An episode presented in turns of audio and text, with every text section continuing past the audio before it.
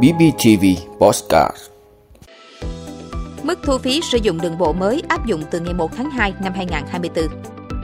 Gần 11.000 công chức viên chức nghỉ việc, thôi việc. Loạt giải pháp gỡ khó cho vật liệu xây dựng. Hội đồng Tiền lương Quốc gia họp phiên thứ hai. Nhiều loại ma túy mới tấn công học đường. Bao bì thân thiện môi trường, xu hướng chung của thế giới. Đó là những thông tin sẽ có trong 5 phút tối nay ngày 20 tháng 12 của podcast BBTV. Mời quý vị cùng theo dõi. Mức thu phí sử dụng đường bộ mới áp dụng từ ngày 1 tháng 2 năm 2024. Thưa quý vị, Chính phủ vừa ban hành Nghị định 90 quy định mức thu, chế độ thu, nộp, miễn, quản lý và sử dụng phí sử dụng đường bộ.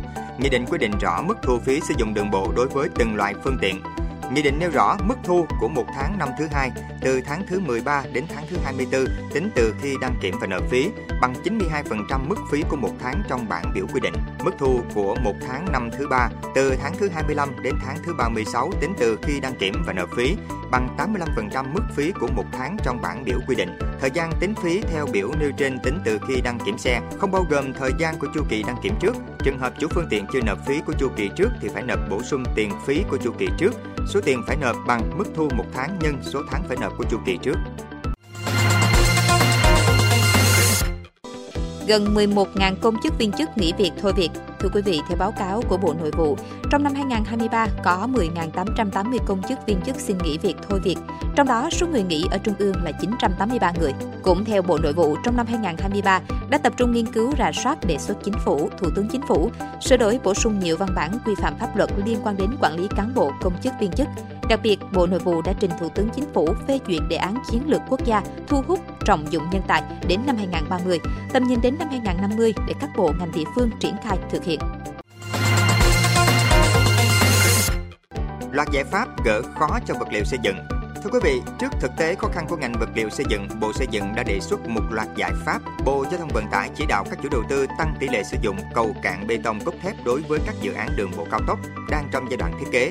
Các địa phương tăng cường sử dụng đường bê tông xi măng cho xây dựng đường nông thôn miền núi và đường tại những vùng thường xuyên ngập lụt. Để tháo gỡ khó khăn cho thị trường bất động sản, nhà ở, Ngân hàng Nhà nước phối hợp với Bộ Xây dựng và các tỉnh, thành phố trực thuộc Trung ương triển khai thực hiện có hiệu quả chương trình tín dụng khoảng 120.000 tỷ đồng cho vay ưu đãi phát triển nhà ở xã hội, nhà ở công nhân, cải tạo xây dựng lại chung cư cũ. Bộ Công Thương chỉ đạo tổ chức điều tra chống bán phá giá đối với sản phẩm gạch ốp lát nhập khẩu từ một số nước để áp thuế chống bán phá giá nếu cần thiết, xây dựng đề án thúc đẩy xuất khẩu vật liệu xây dựng. Hội đồng Tiền lương Quốc gia họp phiên thứ hai. Thưa quý vị, Hội đồng Tiền lương Quốc gia họp phiên thứ hai đàm phán về lương tối thiểu vùng năm 2024. Trước đó, đầu tháng 8 vừa qua, Hội đồng Tiền lương Quốc gia đã họp phiên đầu tiên bàn thảo về việc điều chỉnh lương tối thiểu vùng năm 2024. Kết thúc phiên họp thứ nhất, Hội đồng Tiền lương Quốc gia thống nhất thời điểm họp các phiên tiếp theo diễn ra vào quý 4 năm nay thay vì vào tháng 7 tháng 8 như thông lệ. Tại phiên họp, đại diện người lao động, chủ sử dụng lao động đã trình bày các căn cứ mức đề xuất tăng lương tối thiểu vùng năm 2024. Về cơ bản, tất cả các thành viên đều chia sẻ với khó khăn của doanh nghiệp, chia sẻ với đời sống của công nhân, người lao động khi thu nhập chưa đảm bảo mức sống tối thiểu. Tại phiên họp này, công đoàn mong muốn mức điều chỉnh lương tối thiểu vùng năm 2024 tăng từ 5 đến 6%. Tại phiên họp thứ nhất, Bộ phận kỹ thuật của Hội đồng Tiền lương Quốc gia đã đưa ra đề xuất tăng lương tối thiểu vùng vào thời điểm từ ngày 1 tháng 1 năm 2024 hoặc từ ngày 1 tháng 7 năm 2024. Mức đề xuất tăng lương tuân theo nguyên tắc làm sao để lương tối thiểu phải bằng hoặc cao hơn mức sống tối thiểu của người lao động.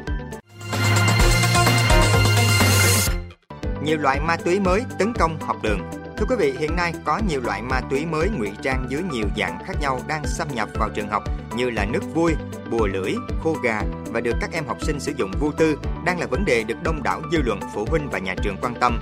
Bởi trên thực tế là dù vô tình hay cố ý sử dụng các loại ma túy dạng mới mà không biết tác hại của chúng sẽ để lại hậu quả khôn lường. Hiện nay, ma túy tổng hợp ngày càng đa dạng về chủng loại, giá thành rẻ, dễ cất giấu, sử dụng, dễ mang vào trường học và núp bóng dưới dạng thực phẩm, đồ uống, thuốc lá điện tử.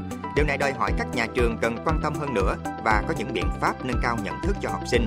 Ma túy thế hệ mới có khả năng gây nghiện rất nhanh, tàn phá hệ thần kinh trung ương, khiến người dùng không điều khiển được hành vi, thường xuyên hoang tưởng. Vì vậy, việc lập rào chắn ngăn ma túy tấn công trường học cần phải được thực hiện thường xuyên liên tục từ cả ba phía, gia đình, nhà trường và các lực lượng chức năng. Có như vậy mới có thể tạo được một môi trường học tập an toàn và yên tâm cho trẻ phát triển.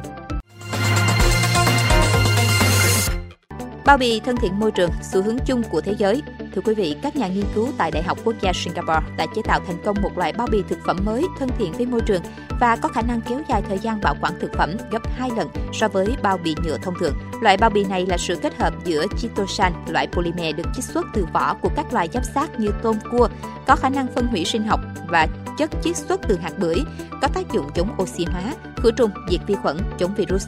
Ngoài công dụng kéo dài thời gian bảo quản thực phẩm, sản phẩm này còn an toàn với người sử dụng vì không chứa các chất phụ gia hóa học. Với khả năng tự phân hủy sinh học, bao bì thực phẩm mới này sẽ có phần giảm thiểu ô nhiễm chất thải nhựa hiện nay. Một báo cáo gần đây của Tổ chức Hợp tác và Phát triển Kinh tế OECD cho thấy, với tốc độ hiện tại, lượng rác thải nhựa trên toàn thế giới sẽ tăng gấp 3 lần vào năm 2060 lên 1 tỷ tấn mỗi năm. Phần lớn trong số đó sẽ gây ô nhiễm đại dương và đe dọa nhiều giống loài. Vậy nên những giải pháp như bao bì từ tảo biển được đánh giá là rất thân thiện với môi trường.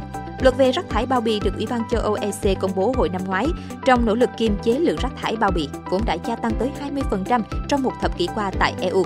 Hệ lụy từ hoạt động mua sắm trực tuyến và thói quen mua hàng gói và mang đi. Cảm ơn quý vị đã luôn ủng hộ các chương trình của Đài Phát thanh truyền hình và báo Bình Phước. Nếu có nhu cầu đăng thông tin quảng cáo ra vặt, quý khách hàng vui lòng liên hệ phòng dịch vụ quảng cáo phát hành số điện thoại 02713 887065. BBTV, vì bạn, mỗi ngày.